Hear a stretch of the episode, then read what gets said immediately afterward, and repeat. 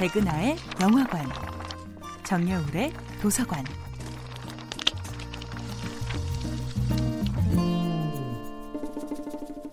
안녕하세요.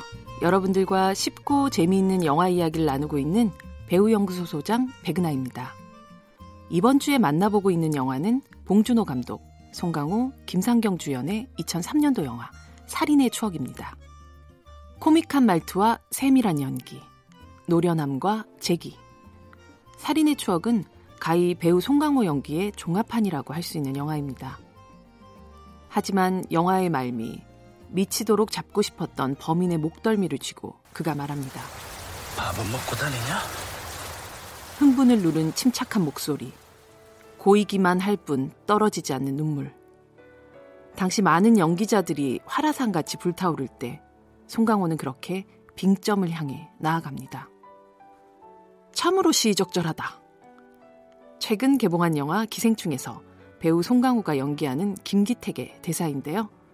그러고 보면 송강호야말로 참으로 시의적절하게 충무로에 입주한 배우였습니다. 한국 영화 르네상스가 막 태동하던 1996년 돼지가 우물에 빠진 날로 시작해 1919년 현재 가장 비상한 관심을 모으고 있는 영화 기생충으로 이어지는 필모그래피. 송강호라는 배우의 산업적 가치와 예술적 성취, 그리고 사회적 의미를 되돌아보는 것은 그 자체로 가장 역동적인 시대를 맞이했던 21세기 한국 영화의 기록들을 들춰보는 것과 같습니다.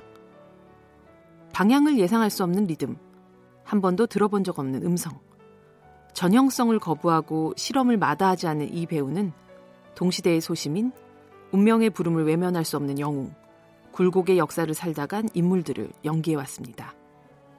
그리고 조선시대부터 근미래, 코미디부터 사회 드라마까지 다양한 시대와 다양한 장르를 오가며 30편이 넘는 영화를 완성했습니다.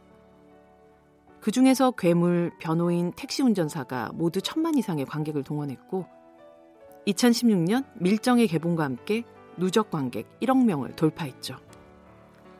어느 적절한 시대에 당도한 한 인간이 한 명의 직업인으로 다이나믹한 산업 변화의 파도를 유연하게 타며 한 명의 예술가로서 가장 흥미로운 선택지로 나아가 결국 한 시대를 품는 얼굴이 되었습니다.